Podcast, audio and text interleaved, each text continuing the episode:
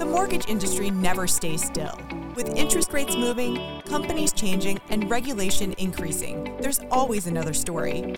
This is The Principal, where we break it down daily and take a deeper dive into the issues. I'm Christine Stewart, Editorial Director for the Mortgage News Network. Let's pay it down. But first, a word from our sponsors. Mortgage Women Magazine. It's where women's voices are heard. Find it free at www.mortgagewomenmagazine.com.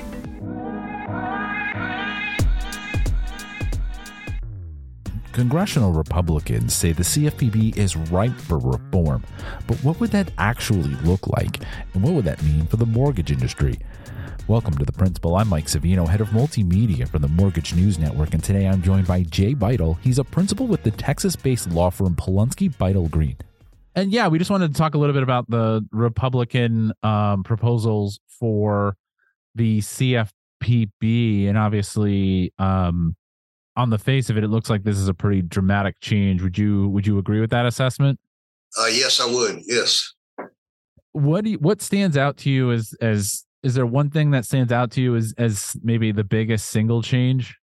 Uh, I think the biggest single chance change in what they've proposed is going from a one person director to a five member uh, board of directors or board that oversees and does what the, the director does now. And what so, about, I'm sorry, what about that makes it such a major change? Well, right now, there the, the director is kind of the ultimate authority under the CFPB structure. And there's nobody else other than you get into the court system uh, that can say no or t- uh, change their mind or whatever. Uh, so with a, a five uh, member board, there's more people involved in decision making. And I think the idea is that they'll come up with the best solution versus what one person comes up with. And and what are some agencies that we might be familiar with in the mortgage industry that that function like that now? Well, the, the, the one that stands to my, my mind is the Federal Reserve Board.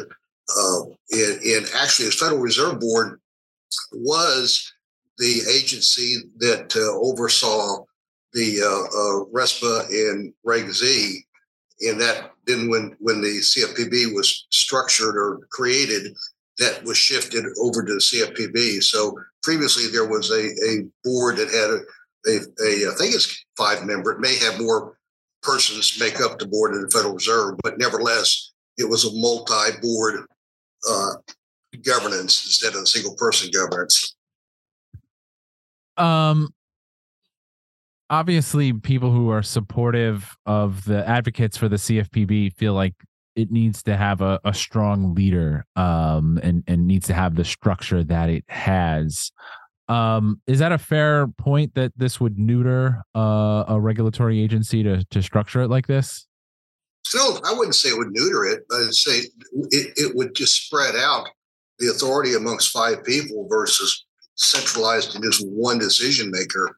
So um, I don't think it would uh, totally, uh, you know, uh, you know, change their their ability to make decisions. I think it just expands who's got to, you know, bless it, so to speak. Um, we also have the the these proposals aren't waiting for the Supreme Court to to put the budget back under Congress. Talk to me a little bit about that and whether whether or not the structure is legal. Obviously, we'll leave that for the Supreme Court. But the importance of at least House Republicans saying we're going to have control over over the budget. Yeah, I think that's one of the the issues that uh, the people who are not satisfied with the current makeup of the CFPB is that they feel like that there's no congressional oversight by way of funding uh, the the agency, and so they see the the revising the the bill to allow congressional funding and oversight as a positive thing, as opposed to right now the Federal Reserve Board uh, funds the CFPB. The CFPB asks or, or requests money, and under the, the, the law, the, they get up to 12% of the Federal Reserve's assets uh, just by asking each year. And I think one of the reports I saw was that this year, last year, that they could draw him down $750 million or something in that neighborhood, which is a, a, a large amount of money that I think the, the Congress, the, the House Representatives, uh, at least the, the folks who are not satisfied with the CFPB as it's structured now, uh, assuming its court holds that it's constitutional, are looking to uh, have more of their involvement in how that money is used and spent and how much they're entitled to.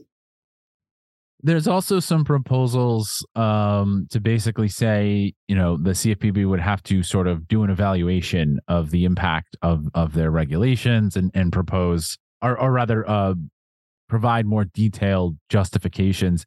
Is that something we see a lot from regulators, or would this be something different for the CFPB?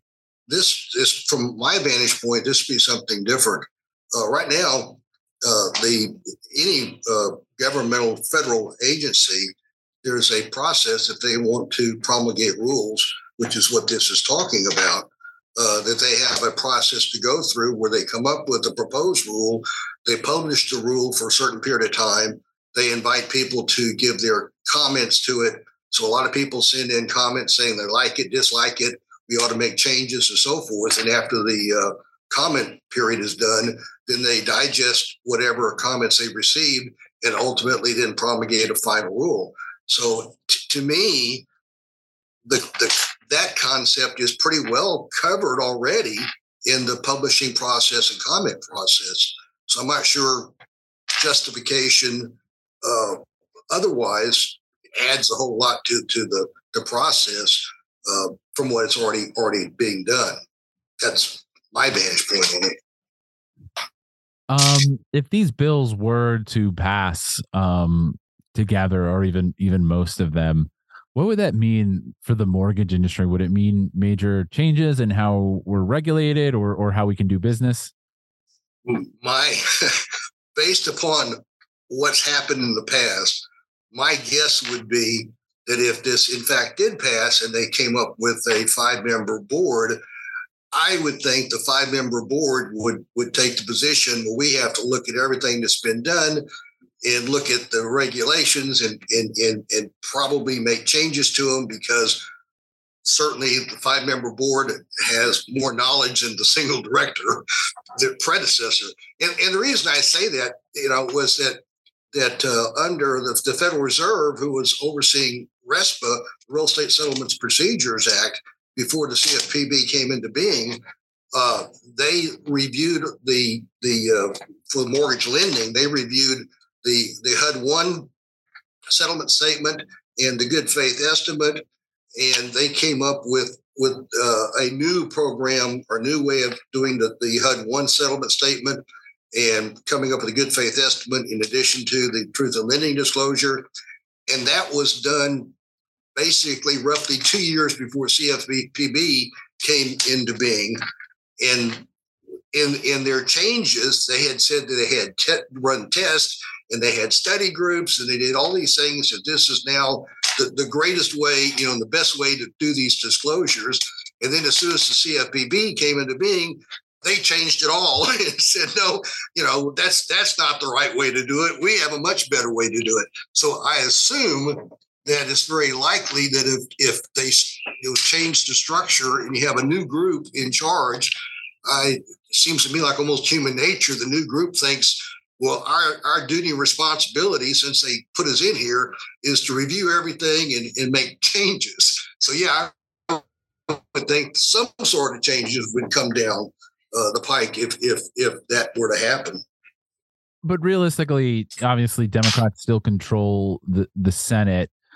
Um, how dramatic of a change, if any, do we think is going to come out of Congress uh, this term? I don't think anything. I think you hit the nail on the head, and that is, you know, the Republicans can pass anything they want in the in the House, but it probably would not be passed by a Democrat-controlled Senate. And certainly, even if they did, I'm not sure that President Biden would wouldn't veto it. So, because the, the CFPB to a large degree was, you know, it was done under Obama's uh, term in office, and the uh, it's kind of the feather in the cap, if you will, of the Democrats. So I just can't believe that, you know, with, until the Republicans have con- complete control, they can get, you know, certainly change this drastically from what they're proposing. Sure. Anything else you wanted to add, Jay? Uh, no, uh, I don't. Uh, it's it's to me the one thing that stood out to me was exactly what you pointed out is that they're they're proposing all these bills, but even if the, if the, the House passes them, they probably won't get through the, the Senate. So what are we doing? yeah, right. I mean, you know, sometimes you do that to try to negotiate, but I don't really know what middle ground you can strike between uh, Democrats and Republicans on this. Yeah, yeah, I don't know. yeah. my, my, my bottom line is, you know, I think what's really going to make a difference, if anything, is the decision of the Supreme Court, and, and not what the, is going on in the House at this point in time.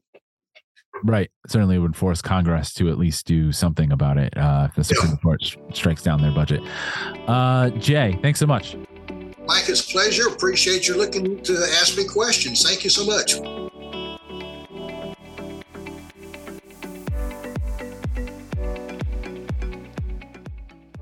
The Originator Connect Network, the nation's largest producer of mortgage events, is about fostering a community founded on professionalism, collaboration, and personal and professional growth, connecting you to the story of your success.